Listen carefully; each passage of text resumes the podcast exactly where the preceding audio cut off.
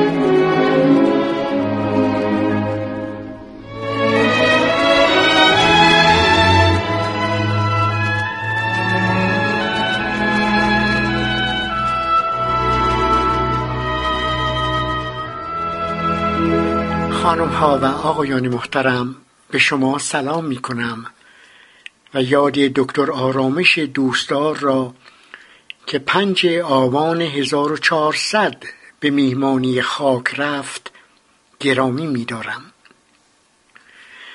در این بحث بعد از اشاره به شماری از آرای ایشان و تحولشان از خود پیشین به خود پسین به نامه‌ای که سال 2010 برای یورگن هابرماس فیلسوف آلمانی نوشتند و پاسخ وی اشاره می شود و در پایان پرسش ها و ملاحظات خودم را که همان ایام شاگردانه به اطلاع اون آموزگار عزیز رساندم اضافه می کنم.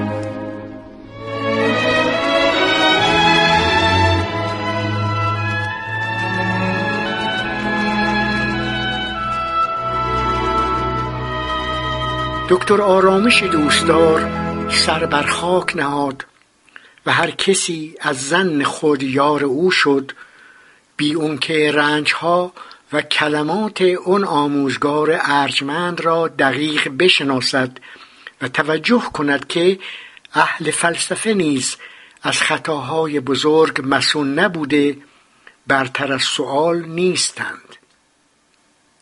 وقتی خیال کنیم او یا هر کس دیگر. هر چی می‌گوید درست می‌گوید. یا سراسر خطاست. نشانی این است که ما ذهن نقادانه نداریم. او برادری داشت به نام انقلاب. خودش را هم در جمع خیشاوندان آرام صدا می‌زدند. هرچند درونش قوقا بود. آرامش دوستدار یک نفر نبود. در او چند نفر حضور داشت. در هر کسی در من و تو نیز چند نفر حضور دارد. هیچ آدمی نیست که فقط یک آدم باشد. هیچ لحظه ای از زندگی آدم هم فقط اون لحظه نیست. تمام تاریخی که پشت سر اوست او را می سازد و اون آدم هم در لحظه معین چیز معینی است واقعش ایشان نیز مثل همه ما وجوه متفاوت و متناقضی داشت. گفته می شود تحت تأثیر نیچه و زبان و فلسفه آلمانی خشک و عبوس می نوشت. گاه سیخکی و یکسویه داوری می کرد.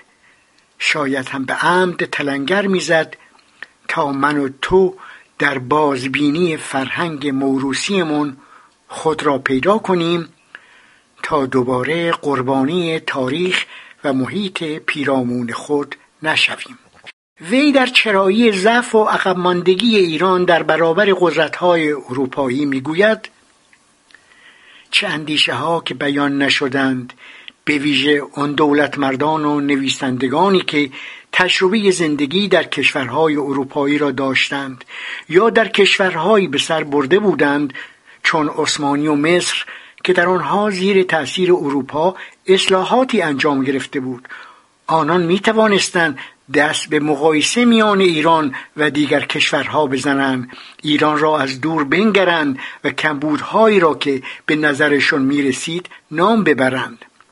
از دین اسلام و تحمیق مردم به توسط روحانیت گرفته تا استبداد شاهی و نبود قانون از کمبود علوم جدید و صنعت گرفته تا ظلم بر زنان و رسم الخط فارسی و بیسوادی عموم همه اینها و بسیاری پدیده های دیگر به عنوان دلایل عقبماندگی ایران مطرح می شدند. کم کم کتاب ها و روزنامه ها افکار تحول طلبانه و تجدد خواهانه را انتشار دادند و این پرسش مطرح شد. خصوصیات ایرانیان چیست که موجب عقب ماندگی آنان است و در برابر چنین خصوصیاتی چه باید کرد؟ متاسفانه رواج افکار ناسیونالیستی و همزمان با اون سوسیالیستی در دوره رضاشاه نقد فرهنگ را پس زد. ناسیونالیست ها به افتخار به خود مشغول شدند.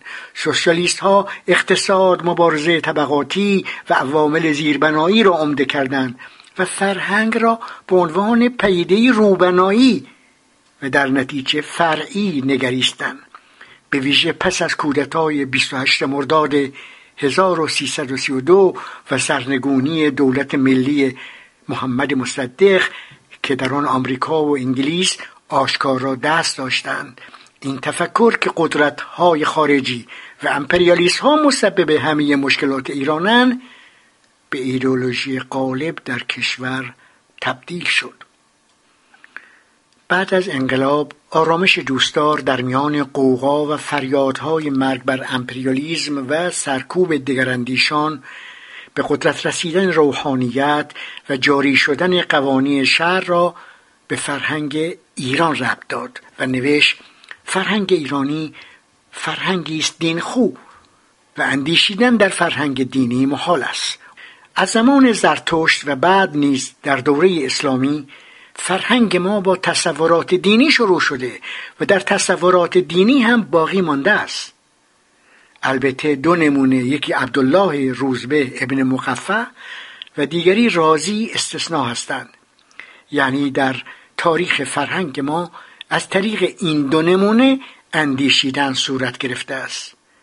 هرچند اون دو نیز زیر سلطه دائمی و چیر ناپذیر دین بودند و طبعا کاری از پیش نتوانستند ببرند.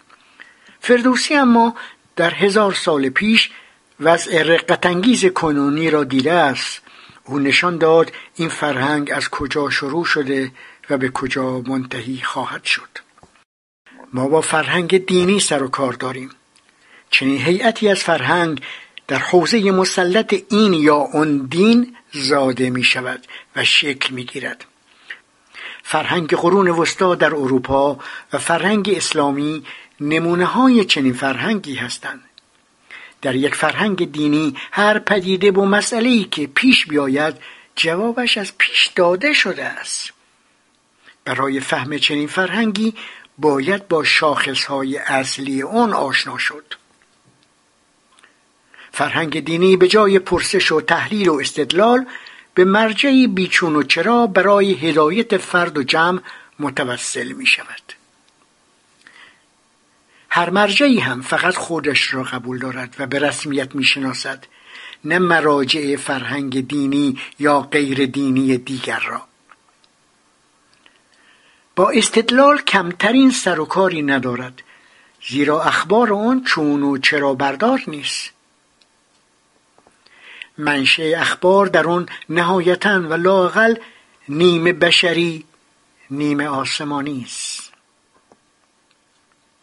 تمام خواه است یعنی نمی‌گذارد در هیچ زمینه ای و در هیچ موردی عنان اختیار فرد و جمع از دستش خارج شود. راهجویی ها و راهیابی های دین در فرهنگ دینی به صورت پاسخهای یک دست و یک نواخ انعکاس می‌یابد. از این رو در جامعه دینی گوناگونی وجود ندارد و به جای گوناگونی نظر با یگانگی کثیر روبرو هستیم. در یک کلام اندیشیدن در فرهنگ ایرانی اسلامی چون در و بر بنیانی دینی بالیده و پرورده شده ممتنع و محال است. آرامش دوستدار علاوه بر نقد فرهنگ مسلط زبان رایج در جامعه ایرانی را هم نقد کرده و معتقد است زبان موزل بسیار دشواری است و ما خیلی آسان از آن میگذریم. زبان بدون فرهنگ و فرهنگ بدون زبان نمی شود. دکتر آرامش دوستدار با نقد آنچه پیشتر در مورد دینخویی گفته بود بعدها تصریح کرد دینخویی منحصر به دین نیست بلکه اطلاق می شود به هر نوع روالی که ناپرسیده باشد و ناپرسیده اون را بفهمند و بپذیرند. بنابراین هر جرگه یا هر حزبی که افرادش تابع مرامنامه اونجا باشند برای من نوعی دینخویی است. اگر در نزد خودشان به این نپردازند که این مرامنامه اساسا درست است یا درست نیست. یک کسی می‌تواند روشن فکر و بیدین باشد و در عین حال دینخو هم باشد. یعنی در واقع مدعی روشنفکری باشد. در این حد که تبعیت بکند از یک مرام خاص. این را ما در فرهنگ خودمان در این دوره پنجاه ساله اخیر می‌شناسیم.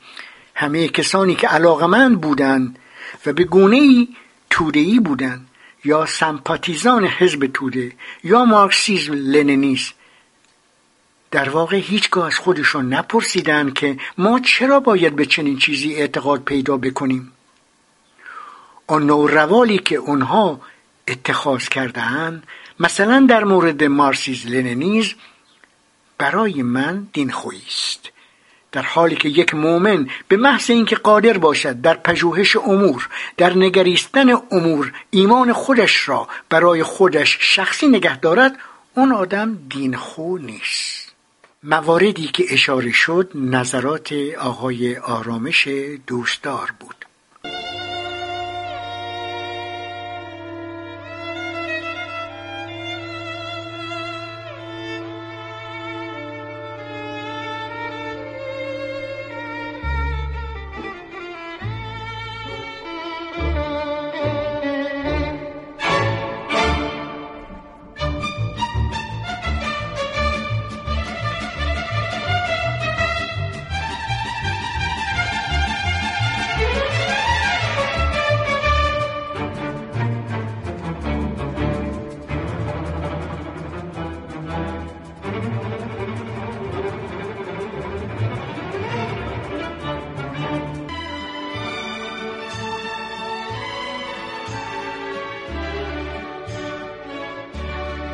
نامه دکتر آرامش دوستدار به هبرماس و پاسخ ایشان.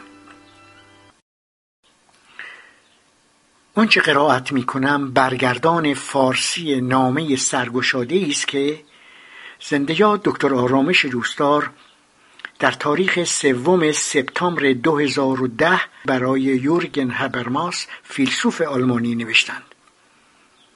این نامه به مناسبت سخنرانی هابرماس در دانشگاه کوپر نیویورک نگاشته شده است. توجه بفرمایید که آقای آرامش دوستدار در نامه به هابرماس بسیاری از واژه ها را در گیومه گذاشتند. نامه مزبور همچنین پاسخ هابرماس در مقاله مربوط به همین بحث در سایت خودم موجود است. آقای پروفسور هابرماس محترم شما در سال 2002 یعنی 22 سال پس از میشل فوکو به تهران سفر می کنید به سرزمینی که خود را جمهوری اسلامی می نامد و زمان پیدایشش در سی سال پیش تا کنون با توسل به قهری اوریان و تصور ناپذیر از یک سو و اعمال فساد مطلق از دیگر سو به حاکمیت خود همچنان ادامه می‌دهد. طبعا شما با ماجرای سفر فوکو به ایران و تجربه او از این سفر آشنایید. آنچه بسیار کمتر معروف است این است که وی پس از آخرین بازگشت خود به فرانسه دیگر نمی‌خواسته اسم ایران و ایرانی را هم بشنود. و با ایرانیانی که در دو سفر او به تهران هم میزبان و هم رابط و راهنمای او در تماس با گردانندگان انقلاب بودند قطع رابطه می کند برخلاف او شما را سفر به ایران کاملا تحت تاثیر قرار داده بود. اعتماد به نفس و علاقه جوانان و به ویژه دانشجویان و انتلکتول ها به گفتگو درباره هر موضوع ممکن شما را سخت گرفته بود. آنطور که به گفته خودتون حتی حق موجودیت اسرائیل نیز جزء موضوعات مباحثه شما و آنان بوده است. همه اینها را من می‌توانم به آسانی در نظرم مجسم کنم. ما ایرانیان استعداد این را داریم که مخاطب را به گونه جذب کنیم. بی تفاوت است که وسیلهش تفاهم چاپلوسانه باشد یا جا زدن خود همچون حریفی بیهراس جز این از طبقه متوسط به بالا ما مردمان متعصبی نیستیم و بلدیم حتی درباره حق حیات شیطان نیز حرف بزنیم. در برآورد موضع شما طبیعتا باید شرایط وقت را هم در نظر گرفت. اواسط دومین بار انتخاب خاتمی به ریاست جمهوری بود و شما هم نمی توانستید از تأثیر این حسن انتخاب مجدد مسون مانده باشید. تصادفی نیست که از جمله می نویسید سرانجام هفت سال پس از نخستین تماس ها همکاران ایرانی هم مرا خانه کردند که دعوت کنندگان و میزبانان اشخاص صالحی هستند و اکنون زمینه مساعد برای سفر فراهم آمده است. در این ارتباط شما از خاتمی و وزیر پیشین فرهنگ او همچون موجدان و زامنان زمینه مساعد نام می‌برید. آن زمان با وجود قتلهای فجیع برخی از مخالفان رژیم و حمله های جنایتکارانه به خوابگاه های دانشگاهی و قتل و جرح دانشجویان بیدفاع دختر و پسر هنوز تب و تاب مردم برای خاتمی همچنان دوام داشت. و همین خاتمی منجی آن زمان دانشجویان کشته و و پار شده را ارازل اوباش خواند. اما از قرار خاتمی به جای رسیدگی به دردهای بیدرمان شده مردم وظیفه خود را در این می‌دیده که چرخ گفتگوی تمدنها را به حرکت درآورد. در این مورد او چنان از خودش مطمئن بود که فیلی با این نام و نشان نیز رسما هوا کرد و اون را در جای خود جنباند. کدام فیلبان را خوب است او به کار مبادلات میان تمدنی کالاهای فرهنگی گماشته بوده باشد. وزیر فرهنگش عطالای مهاجرانی را اگر زبان من آهنگ جدل دارد از این روز که جملگی انتلکتول های ایرانی با هم نیز نمی‌توانند از عهده چنین کاری براین مگر اون که مراد از گفتگو ترجمه کردن از کتاب های غربی به فارسی باشد. به این ترتیب پروژه دونکیشوتی خاتمی به مرگ جنینی مرده بود پیش از آن که امکان سخت شدن بیابد. حتی اگر حسن نیتی برای خاتمی قائل شویم در اصل امر کوچکترین تغییری روی نمی‌دهد. جدا چه تصوری او می‌توانسته از چنین پروژه‌ای داشته باشد؟ این انتظار را نمی‌توان داشت که در اینجا تحلیلی از علل سیاسی و اجتماعی وقت به دست داده شود. عللی که به گزینش او برای ریاست جمهوری و سرانجام به انتخاب او به این سمت منجر می کردن. اما به نکته دیگری باید همینجا اشاره کنم. برای فیلسوفی با اعتباری چنین جهانی چون شما نخبگان پایتخت حسابی خودنمایی کردند. در حدود پنجاه سال پیش نخبگان ما به ضعف نوزادی خود برای فلسفه پی می‌برند و این ضعف را تیمار می‌کنند. علتش به نظر من این است که فلسفه قلمرویی است ناامن و کنترل ناپذیر به محض اون که از درون بر پایه های ستارگ استوار نباشد هر کسی هوس کرد می‌تواند به این قلمرو بی حسار دستاندازی نماید. کانت در آن زمان به این حساسیت مرزی و ضعف ناموجه اشاره کرده است. اون هم برای آلمان. آسانترین راه برای کسب صلاحیت فلسفی نزد ما عموما این است که هر سوراخ ای از افاظات دانشمندانه خود را چه شفایی و چه کتبی با نام فیلسوفان غربی پر کنیم. اثر این شیوه در اعتبار اندوزی بیشتر خواهد شد اگر از فیلسوفان مدرن بگوییم و بنویسیم یا از مکتبهای فلسفی نام ببریم. زرنگتر از همه میان ما آنهایی هستند که نام مفاهیم یا تئوری های این فیلسوفان را نیز به رخ می‌کشند.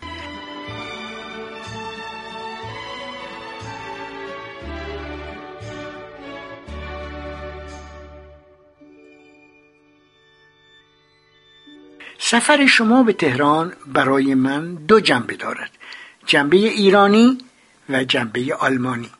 جنبه ایرانی اون ناظر است بر تأثیری که حضور شما روی علاقمندان و میزبانان گذاشته و معالا تصوراتی در آنها پدید آورده است. این جنبه را می‌توان در جملاتی چند بیان کرد. یک فیلسوف نامدار جهانی از سرزمین فیلسوفان به تهران میآید تا با جهان معنوی ما آشنا شود.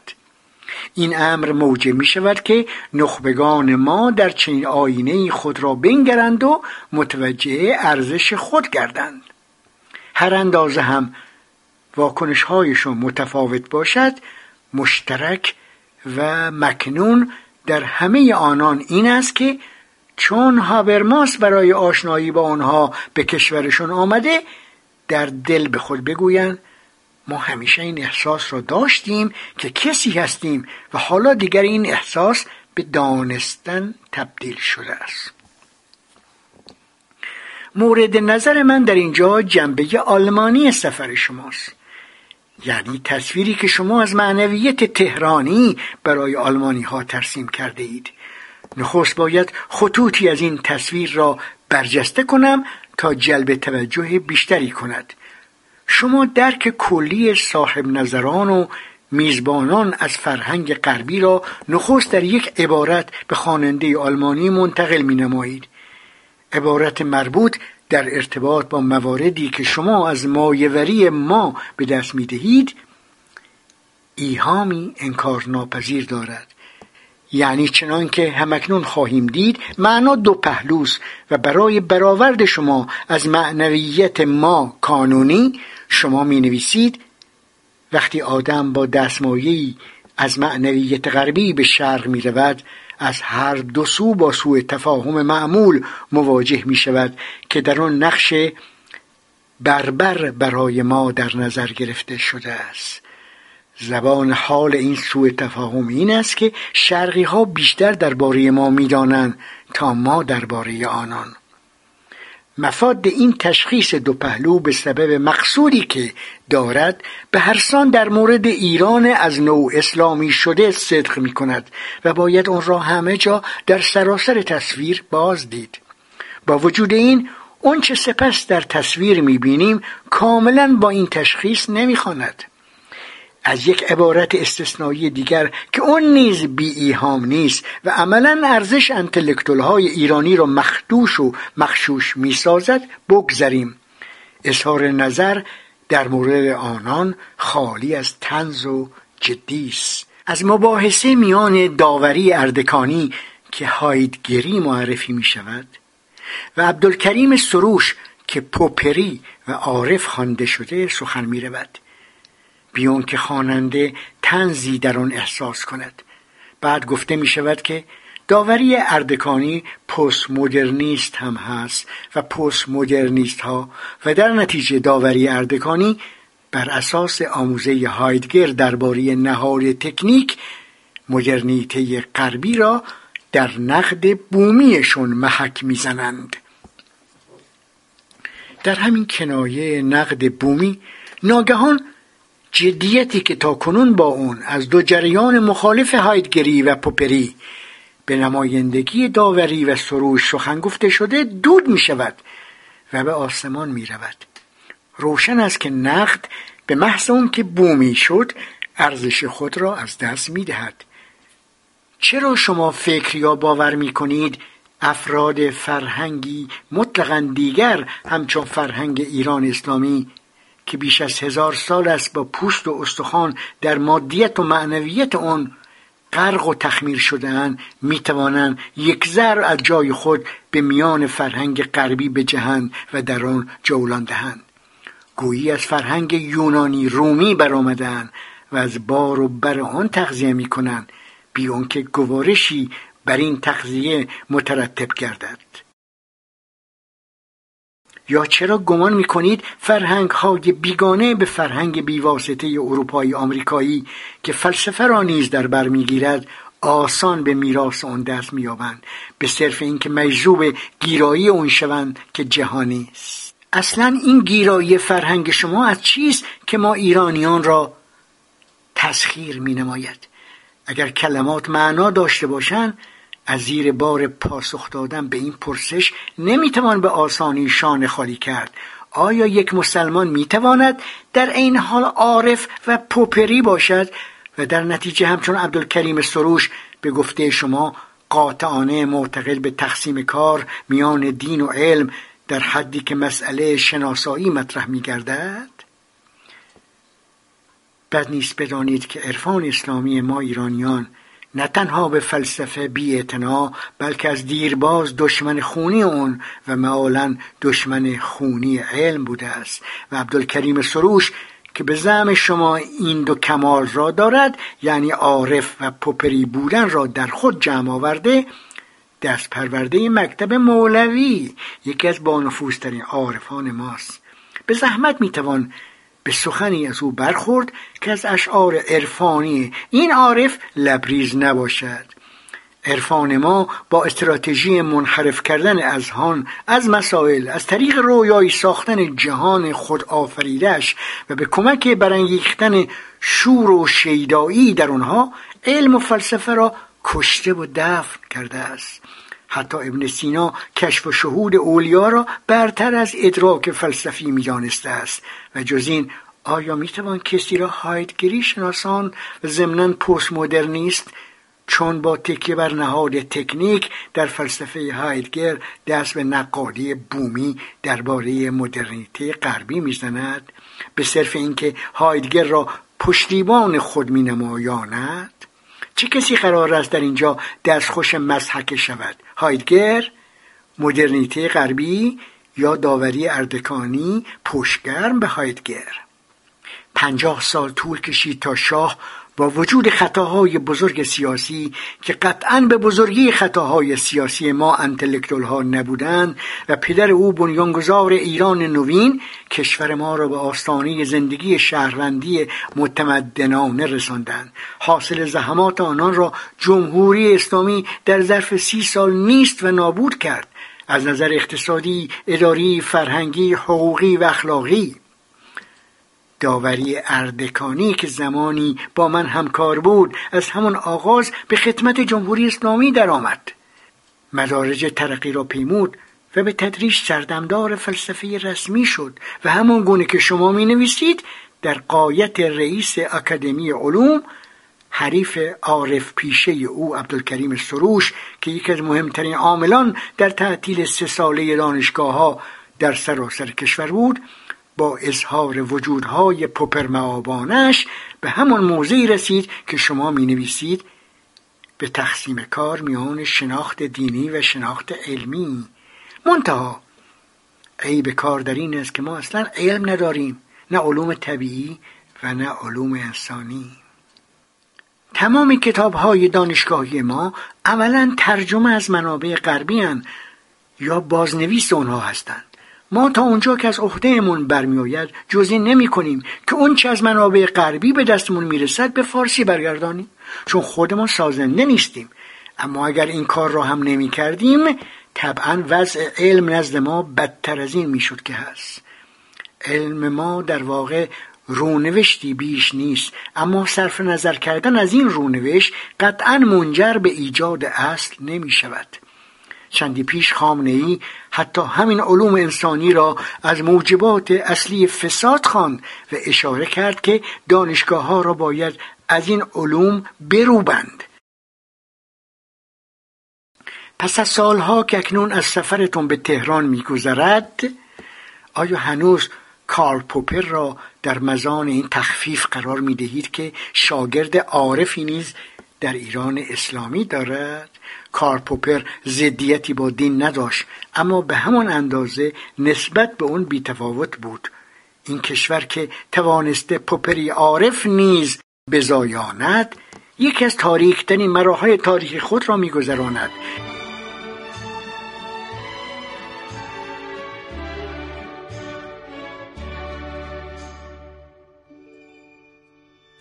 یکی از فاجعه های بزرگ در این سرزمین این است که مردم اون خود چنین بلایی را بر سرشون آوردند. من میکوشم تجربه های سفر ایران شما را در اینجا فشرده بیاورم. برای شما شگفت آور بوده که با جامعه خاموش روبرو شده بودید. تصور می کردید که انتلکتول ها و مردم متعارف اعتماد به نفس ندارند و مرعوب شدند به ویژه اهمیت سیاسی مواجهه ها در تئولوژی اسلامی نظر شما را سخت جلب کرده بوده. به عنوان نمونه از شخصیت برجسته ای چون مشتهد شبستری نامی برید که متکی بر هرونوتیک و فیلسوفی به رسم غربی است و حق افراد می‌داند که خودشون مفسر وحی باشند. در تراز او به عبدالکریم سروش اشاره می کنید که فیلسوفی است به شیوه غربی. درباره مشتهد شبستری توضیح می دهید که با استدلال پروتستانی با جزگرایان دینی مقابله می کند در واقع شما هم نسبتهایی را به آنها می دهید که از دو دهه پیش ورد زبان اصلاح طلبان شده است. خواننده آلمانی اگر توصیفات شما را سند بگیرد باورش می شود که پروتستانتیسم باید کلیدی باشد برای گشودن همه درهای بسته دینی حتی برای نوع شیعیش که هزار سال است انتظار ظهور امام دوازدهم را می‌کشد تا او با شمشیرش بیاید و مانند دموکلس با یک ضربت تمام زنجیرهای نابکار را در سراسر جهان از هم بدرد. به گفته شما سوبژکتیویته مدرن برای مشتهد شبستری جایگاه باطن دین است. زبان آلمانی را روان حرف می‌زند و می‌خواهد بر اساس رابطه دیالکتیکی میان ایمان و دانستن تئولوژی اسلامی را با علوم انسانی معنوس سازد. برای آنکه شما بدانید او پس از فرو نشستن احوال هیجانیش برای رستاخیز هولناک اسلامی این قصد را دنبال کرده و تا کنون از جایش تکان نخورده است. و حالا اگر این همه کار مهم در قیمومت و سایه جمهوری اسلامی انجام شده نباید فرهنگ ما بر یک از تارک های رویداد تاریخیش پا نهاده باشد؟ آنچه آن زمان در تهران به شما عرضه کردن چیزی جز نوعی شعبده بازی ایرانی شیعی منتها از نوع کاملا بی ارزشش نبوده چون خود را جدی می گرفته است. شما قطعا مشابه این پدیده را نزد خود نمی‌شناسید. برای اون که در فرهنگ غربی وجود ندارد و اگر هم وجود داشته باشد خصوصی و حاشیه است. نزد ما وضع کاملا برعکس است. فقط در حاشیه و اون هم به ندرت می‌توان به اندیشیدن واقعی برخورد. برای من به راحتی قابل تصور است که چگونه شما قربانی این اندیشه نمای های فلسفی شده اید سببش این است که شما فرهنگ ما را از برون می‌شناسید. عامل دیگری که موجب می شود شما معنویات میزبان های خود را بر حسب ظاهر بینیتون جدی بگیرید. این است که بنا را بر وجود شرایط ایدئال برای دیسکورس می‌گذارید. خصوصیتی که بر اساس تئوری شما در نهاد زبان که جهانی باشد تعبیه شده. اگر چنین نباشد معنایش این می شود که شما تئاترهای معنوی تهران را عینا به کشور خودتان منتقل کرده اید. در غیر این صورت توضیحش با شماست که چگونه توانستید این همه معنویات مهم را از فرهنگی به تجربه دریافته باشید که زبانش برای شما کاملا بیگانه است و به همین گونه قدرت میراث اسلامیش. برای اون که مزنه از اندیشیدن ما و به ویژه نوع هرمونتیکیش را از درون ببینید حاضرم بخشی از مصاحبه با مشتهد شبستری را برای شما به آلمانی برگردانم. در این مصاحبه او برخی از آیه های قرآنی را با فن هرمونتیک تفسیر می کند آنچه او در تفسیر هرمونتیکی این آیه ها می‌گوید اونقدر حیرت آور است که روی کاریکاتور هرمونتیک را سفید می کند فردای همون روز تفسیر هرمونتیکی را بیدرنگ پس می‌گیرد. علاقه شما به دید و رفتار دینی خود را در این منعکس می سازد که فقط نمایندگان این جناح را به خوانندگان آلمانی می شناسانید چرا چنین انتخابی؟ اگر این انتخاب نتیجه این باشد که شما در سفرتون به تهران به کسی بر نخورده اید که همتراز متفکران دیندار باشد معنایش این می شود اینان در رأس نخبگان ما قرار دارند؟ همه اینها به هشت سال پیش مربوط می شوند بنابراین پرسش به جاست که چرا من همون زمان چنین نامه ای را برای شما ننوشتم؟ پاسخش کمابیش این است. وقتی اون زمان از سفرتون مطلع شدم و فهمیدم در پی شما ریچارد رورتی و اوتفرید هوفه هم به تهران رفتن و با توشه مشابه بازگشتن بیش از اون برا شفته شده بودم که بتوانم فکرم را بر موضعی در برابر شما متمرکز سازم. باید اذعان کنم که سفر و گزارش های شما برای من کاملا فاقد معنی بودند. زمان ریاست جمهوری خاتمی بود با 24 میلیون رأی. من اصلا با انتخاب او به این سمت از آغاز مخالف بودم. چون در او محللی سیاسی می‌دیدم که عواقب وخیمتری به بار خواهد آورد. تصور می‌کنید نامه با همین محتوا می‌توانست شما را به فکر فرو برد و موجب شود در برآوردهایتان تجدید نظر کنید؟ من باورم نمی شود چون شما هم در اون زمان خاتمی را منجی میپنداشتید. به همین دلیل هم به تهران سفر کردید. هشت سال پس از سفر شما به تهران دو پیش آمد متفاوت و از نظر اهمیت ناهمسان همدیگر را در ذهن من تدایی و نظر من را به خود جلب کردند. پیش آمد اولی بود که وقوف من را نسبت به دومی تشحیز نمود. اولی سال گذشته روی داد. منظورم شوریدن آرام مردم در ایران است. این شورش آرام به صورت تظاهرات میلیون ها نفر از مردم اهم از دانشجو و کارگر دانش آموز و کارمند اداره و هر طبقه دیگر سه تمام ادامه داشت تا سرانجام اون را حکومت با قهر بیرحمانه در برابر چشم جهانیان سر کوبید بیشماری به زندان افتادند. به قتل رسیدند. زیر شکنجه جان دادند و زن و مرد مورد تجاوز قرار گرفتند و شما آقای پروفسور هابرماس سکوت کردید. خواستهای بر حق این مردم این بود که از نظر کار و شغلشون تأمین داشته باشند. ماها در انتظار پرداخت دستمزد و حقوقشون ننشینند. از آزادی برخوردار باشند. طرز زندگیشون را خود انتخاب کنند. امیال خود را شخصا برآورند. لباس به سلیقه خود و هر جور و هر رنگی که می‌خواهند بپوشند. آیا این مردم با این خاصها و ایستادگی ها در برابر امر و نهی قیمومت ها مهمتر از نخبگانی نبودند که شما با آنان گفتگوهای فلسفی و جامعه شناختی کردند شبستری و مشابهانشان؟ اگر شما از آنان در تظاهراتی که به خاطر خواستهای برحقشون می‌کردند. شخصا و رسما حمایت کرده بودید.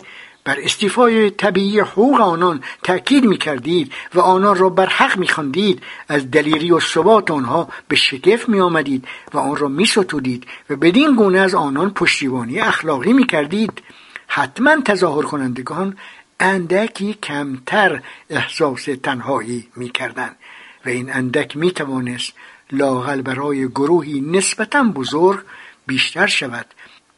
چون امکانش بود برخی دیگر از همکاران شما در پی چنین نمونه پا در میدان یاری گذارند. حالا بد نیست این را نیز بدانید که حمایت اونچنانی عبدالکریم سروش و شرکا از جنبش سبز در نهان برای نجات خودشون بوده و هست. در واقع تظاهر کنندگان نمی بایستی از قدرت اسلام میکاستند بلکه می بایستی قدرت را در حکومت اسلامی به سوی اصلاح طلبان میقلتاندند به این ترتیب اسلام گزن نمی‌دید و قدرتش برای او و یارانش حفظ می‌شد. لاغر این خوابی است که اصلاح طلبان برای خود می‌دیدند و همچنان می‌بینند. در حکومتی زدوده از اسلام و مس شدگی های اجتماعیش اینان به سبب مشارکت در برآوردن انقلاب اسلامی و نیز به سبب اعمال همچنان مکتوم ماندهشان در تحکیم پایه های آن مورد ماخذه قرار می گرفتند لابد زمانی چنین اتفاقی خواهد افتاد. قهرمانهایی چون سروش شبستری داوری و همانندهایشان فقط در میدان خالی از حریف ارزندام می کنند اکنون برسیم به ماجرای دومی که حاکی از نگرانی شماست. برای امری که نفوتی است و نه اصلا موجه به نظر می رسد درست در نقطه مقابل اون حادثه اولی که فریادی خاموش از اعماق ستم بود موضوع مربوط به اهمیت دین است که به مناسبت اون شما چندی پیش در دانشگاه کوپر در نیویورک سخنرانی کردید. مرکز سقل سخنرانی شما مسئله محدودیت های نامنصفانه یا غیر قابل فهم در غرب برای دین بود. من از طریق ترجمه برخی از پاساژ ها سخنرانی شما را می‌شناسم. بنابراین اون چه من می‌گویم بر چنین مفادی مبتنی است. با وجود این می‌توان از خلال اون به موضع شما پی برد.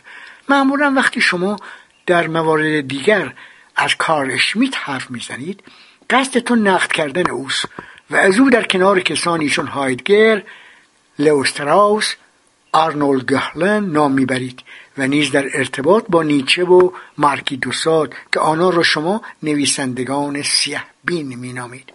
برخلاف معمول در این سخنرانی بر تز کارل اشمیت تکیه می‌کنید. بر تزی که مدعی است تمام مفاهیم سکولار در دولت مدرن و جامعه آن میراثی است از مبانی تئولوژی مسیحی و تنها این میراث را موجب احیای دین در دوره کنونی تلقی می نمایید بدین نحو این تصور برای خواننده آلمانی ایجاد می شود که الزاما تز کارشمیت درست است و نوشکفتگی جدید دین را تاریخا توضیح می‌دهد یا از اون سو که بگیریم این پدیده نو معید درستی تز کار اشمیت می گردد. اما اگر شما چنین نظری نداشته اید چرا ارجاع به کار اشمیت در ارتباط با نو دمیدن پدیده دین. به عنوان شاهد این پدیده در زمان ما از جورج دبلیو بوش نام می‌برید که اقتدار سیاسی خود را عطیه الهی میپنداشته. چند تا جورج دبلیو بوش از زمان استقلال آمریکا می‌توان میان رؤسای جمهوری اون کشور یافت تا بشود در جورج دبلیو بوش نمونه از آنان دید. شما به غرب هشدار می‌دهید که یک جانبه در جامعه جهانی برای حفظ جریان آزادی خانه دموکراتیک بکوشد و او را مورد سرزنش قرار می دهید که بر اثر خبتهایش آمیزش احوال دینی و سیاسی را برای دیگر دینان دشوار و حتی ناممکن ساخته است. پدیده نوظهوری که شما از آن صحبت می کنید در واقع پدیده است درونی. بدون هدف خارجی و این آن چیزی نیست که رسما و اسما دین مینامیم. فقط دینهای توحیدی که هدفهای برونی و سازمانی دارند از این گونه دین در حدی که حضورشون همه جا محسوس است دو تا بیشتر نداریم. یکی مسیحیت و دیگری اسلام. در مقایسه آنها با هم مسیحیت به دلایل بسیار نسبتا بیزیان است و از لحاظی و در مواردی حتی سودمند. نسبتی که به اسلام نمی‌توان داد. البته بسیار نادرند غربی هایی که به خاطر یافتن تشخصی ممتاز نسبت به دیگران به اسلام میگروند. اما این نباید موجب گردد که ما خطر اسلام را نادیده بگیریم. از سوی دیگر همه در غرب و به ویژه در آلمان می‌دانیم که هزاران نفر در سال از عضویت در کلیسا استعفا می‌کنند. و کاهش داوطلبان برای خدمت در کلیسا موجب نگرانی مقامات کلیسایی شده. همه این واقعیت ها رو شما نمی بینید لابد چون با نظر شما در مورد نوشکوفایی یا رنسانس دین مقایرت دارند. شما حتی از علت رونق بازار دین نمی‌پرسید بلکه بنا را بر موجودیت اون می‌گذارید. همینو بس. من می‌خواهم در اینجا نگاهی به گذشته نه چندان دور بیندازم و بلکه بتوانم چرای این پدیده را به گونه که شما نمی‌بینید روشن سازم.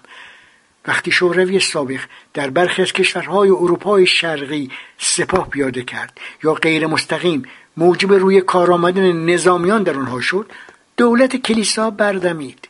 دیری نپایید که غرب حمایت از این کشورها پرداخت و به این منظور از هر وسیله استفاده کرد. موضوع حساس در همه این موارد دین بود.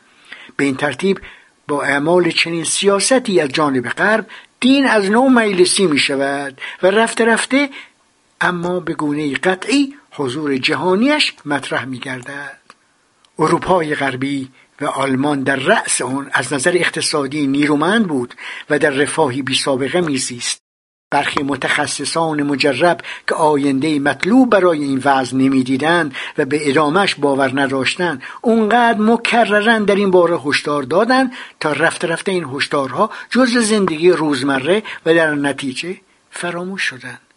وقتی پایه های رفاه و اقتصاد ترک برداشتند و خطر فروریزیشون محسوس شد مردم بیش از اون با هشدارهای چنین خطری خو گرفته بودند که حادثه بروز اون را جدی بگیرند. اما این حادثه زمانی بروز کرد. نخست طبقه کارگر از اون آسیب دید. سپس به تدریج طبقه متوسط. تا سرانجام زمانی علنی شد که سه میلیون کودک در آلمان زیر خط فقر زندگی می کنند بر ابعاد این فاجعه روز به روز افسوده می‌شد و نتایج اون دامن مردم را بیشتر می گرفت تا چند سال پیش به این طرف جزو موجودیت های معمول در زندگی روزانه مردم گشت. باید آن کرد که روزنه امیدی نمی‌توان در افق آینده دید و در حال حاضر وضع همچنان وخیمتر می شود گمان نمی کنم با توجه به این رویدادها و عواقب اون برای مردم و رویگردانیشون از کلیسا و آنچه این مرجع دین مینامد پی بردن علت آنچه موجب پدیداری دین درونی در دل مردم می شود نیاز به توضیح بیشتری داشته باشد. اما چنین زمینه خالی از اون چیزی به نظر می رسد که مورد نظر شماست و اون را دین می نامید. بنابراین برای پی بردن به منظور شما باید به روش حذف متوسل گشت. منظور شما قطعا دینهای ودایی بودایی و مشابهاتشان نیستند. میماند مسیحیت و اسلام. اما وقتی شما در غرب خواستار آزادی عادلانه برای دیگر دینان می‌شوید منظورتون طبعا آزادی برای مسلمانان در اروپا و آمریکاست. نقطه کانونی برای شما. آنطور که من می‌فهمم این است که مسلمانان از حقوق کامل خود برخوردار گردند. زیرا به زعم شما مردم یعنی مسلمانان در غرب در انجام اعمال دینی خود آزادند. ولی مشارکت های سیاسیشون باید خالی از محتوای دینی باشند. این برای شما یعنی برخورداری عادلانه از حقوقی کامل. اما شما در این باره که آمیختن سیاست و دین اساسا چه لزومی دارد چیزی نمی‌گویید. بلکه انتظار دارید روشنگری پیش قدم شود. راه آمیختن سیاست و دین را به گونه بیابد تا مفاد هنجاری درخواستها و انتظارات جامعه مدرن تحقق پذیرند. البته شما تأکید می کنید که در قبال آمادگی روشنگری برای تعدیل خواستهای خود بر حسب رعایت اسطوره ها و تصورات دینی کانونهای دینی جامعه هم باید گام پیش نهند و ایده های الهام بخش خود را عرضه نمایند. حالا باید جست و دید کی و کجا چنین گامی از جانب دین برداشته شده است. ساده دلیست تصور کنیم که چنین اتفاقی خواهد افتاد. تا زمانی که دین پا از عرصه خصوصی خود فرا ننهد روشنگری مخالفتی با دین ندارد. اما دین هر آینه اگر بتواند حق حیات را از روشنگری می‌گیرد. دلیلی آشکارتر از این نمی‌توان آورد که تا هم امروز تدریس تئوری تحول چارلز داروین در برخی از استانهای آمریکا ممنوع است. دین هر پدیده ای باشد به عنوان جرثومه فرهنگی از یک نظر منحصر به فرد است. همواره میکوشد بر همه شرایط و مناسباتی که سلطش را تهدید می کند نهایتا چیره گردد. به تجربه میرانیم که هر اقدامی برای آمیختن سیاست به دین آنطور که اسلام با توسل به قهر آن را متحقق می‌سازد به توفق دین می انجامد می شود ایران را همچون نفس مجسم این واقعیت ندید؟ در تصویرهای مجله خبری اشترن شماره 28 8 ژانویه 2010 اخیرا به چشم می‌بینیم چه خواهد شد اگر روزی محتوای سیاست دینی شود. در یکی از این تصویرها مردی بلند قامت نقابدار سراپا پوشیده و شلاق به دست می‌بینیم که آماده است زنی نوجوان را بزند که جلوی پای او با پشتی به جلو خمیده بر زمین نشسته است آیا ما هنوز از دیدن این منظره ها وحشت نمی کنیم؟ با سلام دوستانه آرامش دوستدار کلن سوم سپتامبر 2010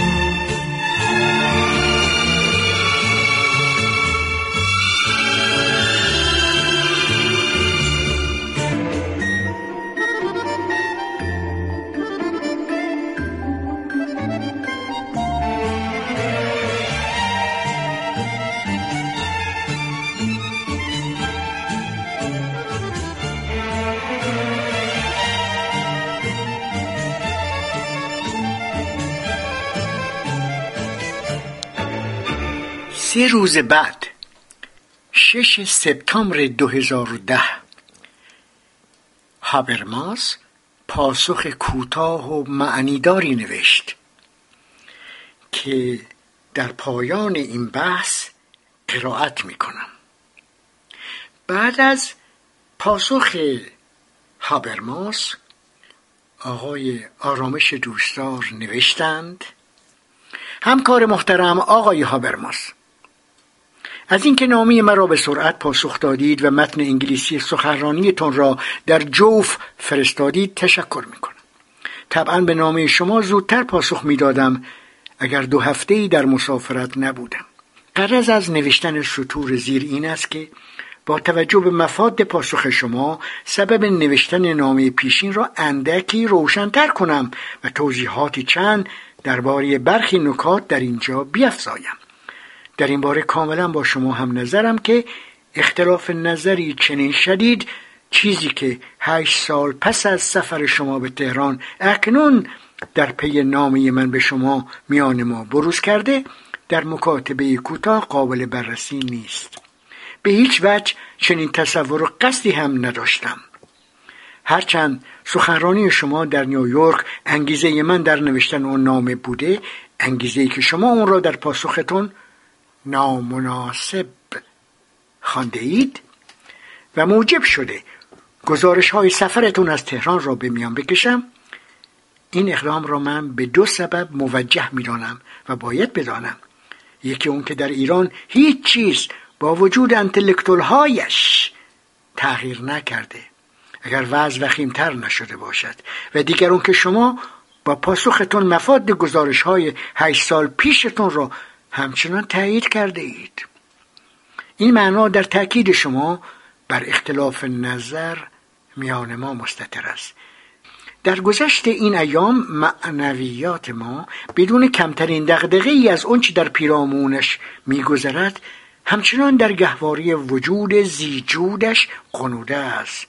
نمایندگان این معنویات همان هایی که شما در تهران با آنان آشنا شده و آنها را در آلمان معرفی کرده بودید منویات تکراریشان را همچنان می‌گویند و می‌نویسند. آیا می‌دانید که میان این نخبگان و قهرمانان اصلاح طلب که شما آنان را همکاران فلسفی مینامید حتی یک نفر در خارج ایران نیز تا کنون اشاره نکرده که بهایان را به دانشگاه راه نمی‌دهند؟ میان آنان طبعا معدودی نیز هستند که به جد میکوشند برای مصارف بومی از غرب علوم انسانی وارد کنند. اما اشتباه آنان این است که گمان می‌کنند با این دستاوردها می‌شود مسائل ما را شناخت و راه حل برای آنها یافت. متوجه نیستند که به ویژه علوم انسانی از خلال و بر اساس کلیتی فرهنگی از ساختار اجتماعی سیاسی تاریخی و نیز اقتصادی فنی غرب پدید آمدند و ناگزیر بر مناسبات پیچیده آنها قابل انتباقند در واقع اینان حضور جهانی غرب را حمل بر کاربرد جهانی اون می‌کنند. اونچه ما باید از غرب بیاموزیم این است که از طریق شناختن متد از یک سو و تمرین و ممارست از دیگر سو به گونه بپرسیم و بیاندیشیم که در پس این فعالیت ذهنی مراجع زمینی و عوالم فرازمینی دیگر پنهان نباشند و نمانند. از این طریق ما خواهیم توانست مانند یک جراح فرهنگ ما را که تا کنون برای خود ما ناشناخته مانده در جرفا و پهنا از درون به برون بشکافیم و درون بنگریم. برای تحقق این امر ناگزیریم آموزه ها و تئوری های غربی را تا اونجا که میسر است بفهمیم و آنها را از آن خود سازیم. اما به سببی که در بالا گفته شد از بکار بردن ابزاری آنها برای رسیدن به هدف خود آگاهانه بپرهیزیم. این را من برای زمانی بسیار دراز مهمترین وظیفه خودمون می‌دانم. وظیفه که با پشتکاری خستگی ناپذیر باید در انجامش بکوشیم. همدلی شما با من به گونه که در پاسختون آمده آری از محتواست. زیرا دو عامل آن را مخدوش می سازند یک عامل آن است که خواسته در پس روال من تلخکامی ناشی از سرنوشت یک مهاجر را کشف کنید. چیزی که همدلی شما را نسبت به من برانگیخته. عامل دیگر این است که به من قطعا ناخواسته تهمت زده اید که حسرت وضع همکاران تهران را می‌خورم که برخلاف من با موضع ها و امیدهای سیاسی دیگر در کشور ماندند. بدین گونه شما واقعیاتی را که من در رویارویی آشتی ناپذیرم بیان و توضیح کردم امری شخصی جلوه داده اید حقیقت آن است که من بیون که نسبت به کشورم بی تفاوت باشم یا بخواهم خود را بی تفاوت نشان دهم نه مهاجر هستم. چون در جمع خانوادم و با میل در آلمان زندگی می کنم و نه قربانی سرنوشت شدم آیا باید من را مهاجر تلخکام و قربانی سرنوشت شمرد؟ چون برخلاف همکاران انتلکتوئلم کشور را ترک کردم و آنها را در بروز و گسترش فاجعه اسلامی مجرم و شریک می‌دانم. به تعلیم جهل و قلب و جعل واقعیات متهم می کنم از آنها روی گردانم و میکوشم فعالیت های معنوی آنها را برملا سازم. آنچه این همکاران می‌گویند و می‌نویسند از دور هم به حد نصاب لازم برای بررسی و برآورد نمی‌رسد. حتی دنبال کردن منظور و پی بردن به مقصود آنها به سبب پرگویی و مخشوش نویسی میسر نیست. در ماجرای منازعه تاریخ شناسان نقد شما به این سبب میسر گشته که مسئله مورد منازعه حد نصاب لازم برای بررسی را تمام و کمال داشته است. به همین جهت شما توانستید ارنست نورته را نقد کنید. اما معنایش این نیست که شما نسبت به او سمپاتی داشته اید. گرچه جرم او از حد یک تز تجاوز نمی کرد. می شود از من در مورد همکاران انتلکتوئلم انتظار عکس اون رو داشت. من نمی‌خواستم و نمی‌توانستم با نامم موضع خود را به شما بقبولانم. قصد من فقط این بود که شما را با وجهی دیگر از حقیقت آشنا سازم و اینطور که به نظر می رسد در این کار کامیاب نبودم. با وجود این به شما اطمینان میدم که از واکنش شما تعجب نکردم. همین که توانستم چند کلمه با شما درباره برخی از مسائل کشورم گفتگو کنم برای من کافی است. از اینکه وقت خود را صرف خواندن نامه بلند من کردید سپاس سپاسگزارم.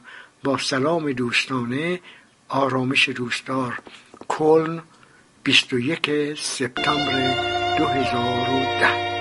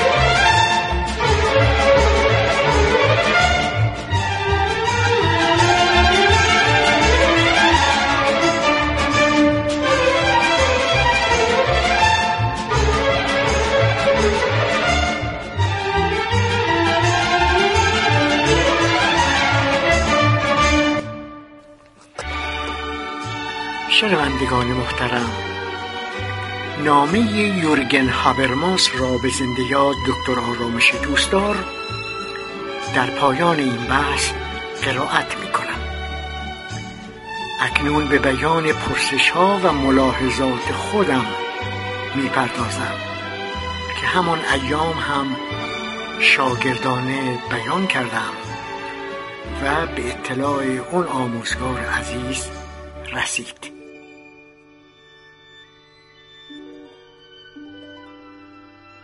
مشک آن است که خود ببوید نه اون که هابرماس بگوید.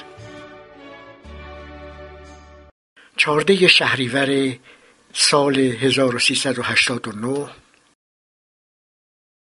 زندیا دکتر آرامش دوستدار به مناسبت سخنرانی یورگن هابرماس از فلاسفه مکتب فرانکفورت در دانشگاه کوپر نیویورک که برخلاف گذشته اهمیت و نقش دین را برجسته نمود نامی درباره سخنان ده سال پیش هابرماس در سفر به ایران نوشتند و بر نظرات وی در خصوص دگرگونی در حوزه اندیشه جامعه ایران خورده گرفتند.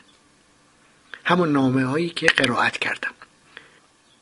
جدا از دلیل واقعی نوشتن اون نامه و این پرسش که مگر مشک نباید خود ببوید و چرا میبایست ما نیازمند تایید امثال هابرماس باشیم؟ و اصلا این گونه خبرسازی ها و جلب توجه چه ارزشی دارد؟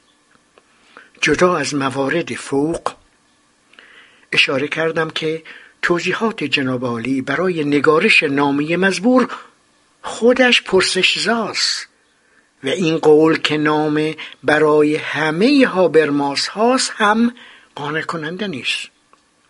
واقعش مضمون نامه پرهیاهوی دکتر آرامش دوستدار مرا غمگین کرد و یقین داشتم از جمله به خاطر داده های غلط در رابطه با میشل فوکو و شخص هابرماس و نیز لحن نامه چغولی ها و تحقیر تاریخ و فرهنگ ایران زمین دافع خواهد داشت. و خیلی ها دانسته و ندانسته نویسنده دردمند درخشش های تیره را خواهند آزرد. چنان که افتد و دانی در این گونه شرایط مریدان کور و شیفته و نیز از داد بیمایی و پرکینه هر دو راهبندان ایجاد می‌کنند. یکی با مدداهی و بددفاع کردن به ایشان ضربه می‌زند کما اینکه زده است و دیگری سنگ ها را میبندد و سگ ها را رها می کند بماند که برخلاف تصور آقای آرامش دوستدار هابرماس اون فیلسوف خالی از کبر و غرور اصلا در دستگاه جباران نرفت. هابرماس افتاده و فروتن وجدان اخلاقی عصر ماست و با اینکه برف روزگار بر سر و صورتش نشسته و پیر و ناتوان شده به تنهایی یک قدرت جهانی به حساب می آید او آیه یأس نمی‌خواند. زبانش تیغ ندارد و همواره شهروندان را فرا خوانده تا نسبت به وضعیت جامعه چه در کشور خود و چه در سطح جهانی حساس باشند و در برابر اصحاب قدرت بیستند دیدگاه مدارا جویانه و زبان پرمهر هابرماس که به ظاهر سازشکارا نمی آید و آقای آرامش دوستدار نمیپسندند باعث نشد او در تور مرتجعین بیفتد. و به همین دلیل قاتلین زندانیان سیاسی در ایران برایش پاپوش دوختند و گفتند هابرماس عامل توده است.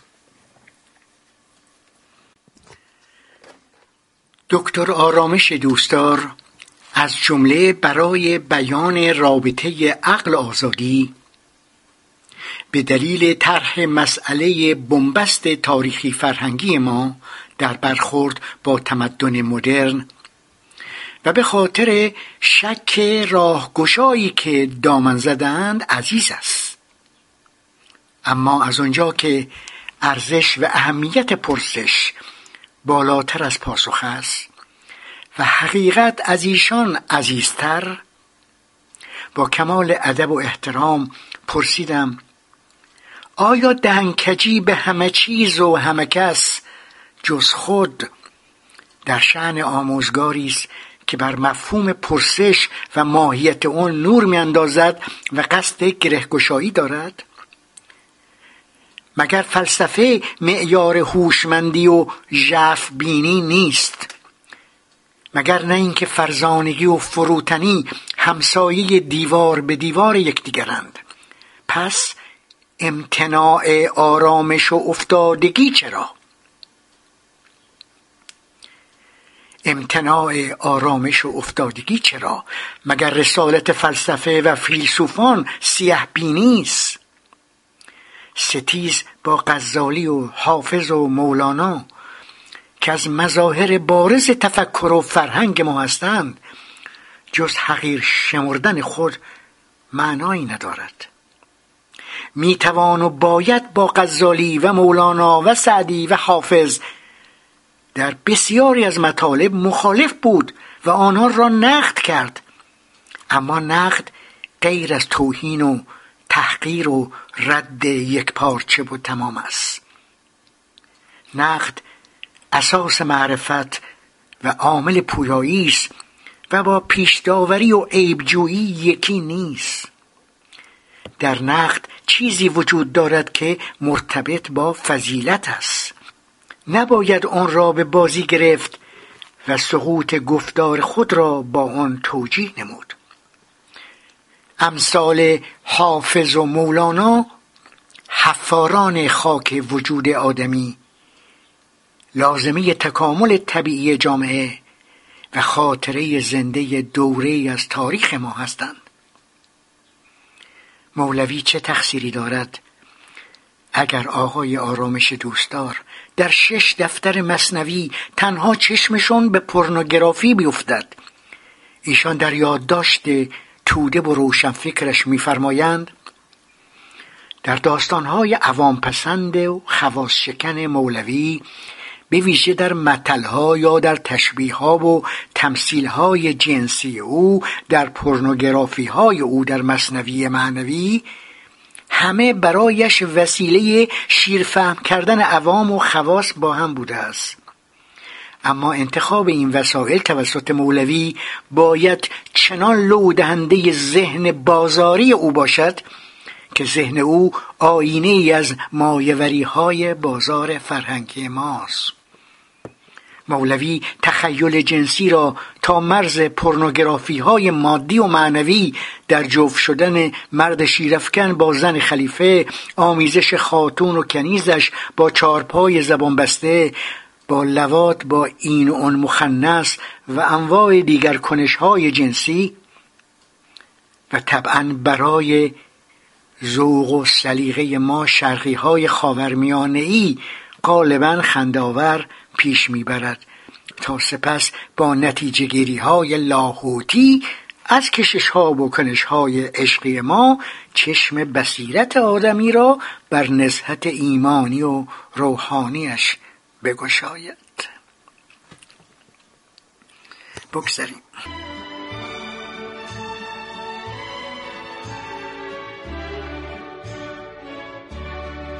در جامعه دین خو و دچار امتناع تفکر. ابن سینا و زکریای رازی و خارزمی و خیام و قیاس الدین جمشید کاشانی چگونه پروپال گرفتند؟ و محمد غزالی به قول آقای دوستدار دهاتی چگونه کتاب المنقذ من الزلال را نوشت و شک و شناخت دم زد؟ در جامعه ای که دچار امتناع تفکر است چرا ابن حیسم و کمال الدین فارسی از موجی بودن یا ذره بودن نور که بعدها نیوتون و هویگنس به اون رسمیت دادند نوشتند؟ اونها میبایست همش با پیازدعا و نوحه و ندبه سر و کار داشته باشند. هیستری ضد مذهبی نسبتی با روشنگری ندارد. یکسونگری پیشداوری و رنجیدن از پرسش و کنکاش. رقم مقلته بر دفتر دانش کشیدن است. چگونه می‌توان بدون آشنایی کامل با زبان کتب محمد ابن زکریای رازی که غالبا عربی است داوری همه جانبه در مورد او داشت؟ گفته می شود گفته می شود. رازی در دو کتاب فنبوات نقض الادیان و فی حیل المتنبعین مخارق الانبیا پیامبران و تمام ادیان را به باد انتقال گرفته است. واقعش هیچ کس هیچ کس این نوشته ها را ندیده است. اما امثال جنیفر مایکل هخت با این نقل قول و اون نقل قول حرفهای خودشان را دهان رازی می‌گذارند. درست پنداشتن یک ادعا کافی نیست. مهم اثبات پذیری و مستند بودن آن است. رازی گفته کجا؟ کتابهایش را سوزاندن. این که جواب نیست. اگر مایل هستید به مقاله و ویدئوی من مراجعه بفرمایید. در سایت خودم هست. قبار زدایی از محمد ابن زکریای رازی در این گونه بیشتر توضیح داده و پرسیدم.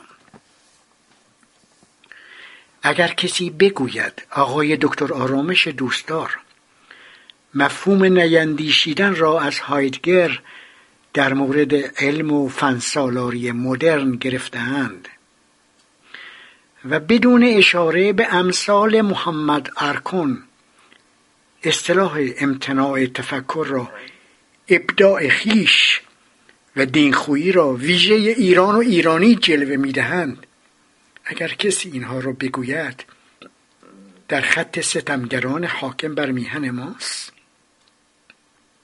اگر کسی نظر آقای آرامش دوستدار را نداشته باشد که ایرانی وقتی مولوی می‌خونه حال می‌کنه و به عالم هپروت میره و این موضوع در مورد حافظ و غزلیات سعدی هم صدق می‌کنه. اگر کسی این داوری ها را به اصطلاح داوری ها را نداشته باشد دین خوب و پرسش ستیز و عقب مانده است. اگر کسی برخلاف نظرات آقای آرامش دوستدار بگوید فلسفه را نمی‌توان در یونان باستان خلاصه کرد بلکه در ایران مصر بین النهرین هند و چین هم بوده است.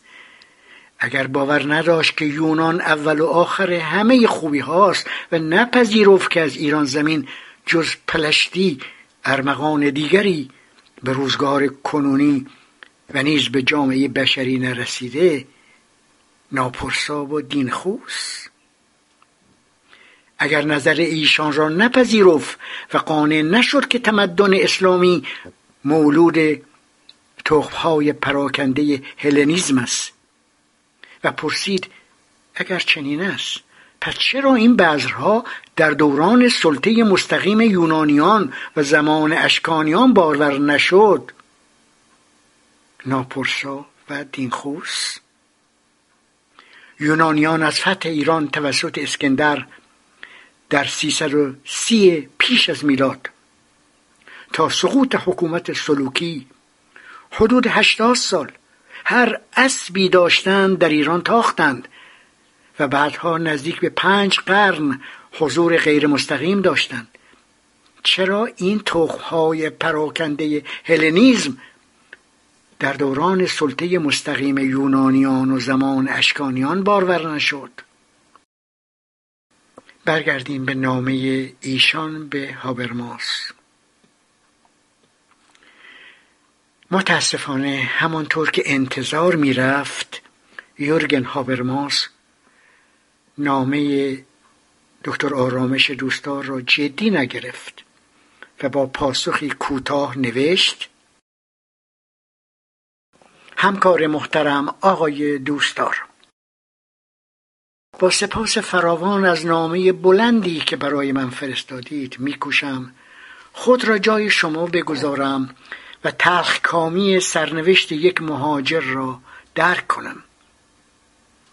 از این دیدگاه می توانم احساس شما را نسبت به همکارانی بفهمم که در آن زمان هنگامی که شما ایران را ترک کردید با موزه ها و امیدهای سیاسی دیگری در کشور ماندند. استنباط من در پی گفتگوهای آن زمان خود از قابلیت ذهنی این همکاران و عموما از جو روشنفکری سال 2002 در تهران با توصیفات شما مطابقت نمی کند. اما نمی‌دانم چرا ما باید این اختلاف نظر را حالا پس از هشت سال روشن کنیم و اصلا چگونه می توانیم اون را بیطرفانه در مکاتبات کوتاه حل کنیم. من فکر نمی کنم که ما در داوری سیاسی نسبت به رژیم کنونی ایران اختلافی داشته باشیم. افسون برون من سال گذشته به اعتراض علنی بر ضد سرکوب بیرحمانی تظاهرات خیابانی پیوستم. شما انگیزه مناسبی برای نوشتن نامه خود بر نگزیده اید چون دقدقه های شما با سخنرانی نیویورک من در پاییز گذشته ارتباطی ندارند؟ اجازه دهید یک کپی از این سخنرانی تا کنون منتشر نشده را به پیوست نامه برایتون بفرستم. با سلام دوستانه یورگن هابرماس 6 سپتامبر 2010 خانوها و آقایان محترم از شما سپاسگزارم که به این مطلب توجه فرمودید. در پایان اضافه کنم بحث ناپرسایی در فرهنگ ما مسبوق به سابقه است. از جمله در نوشته های محمد مختاری ما و فرهنگ ما و جامعه ما مبتلا به آرزه نپرسیدن هستیم. در تاریخ فرهنگ دیرینه ما بهترین راه برای حفظ مناسبات مسلط این دانسته شده که پرسش به یک رفتار نهادی تبدیل نشود. پرسیدن ریشه تفکر انتقادی است. از کتاب برگ گفت و شنود زندیات محمد مختاری که قاتلین زندانیان سیاسی او را ربودند و کشتند.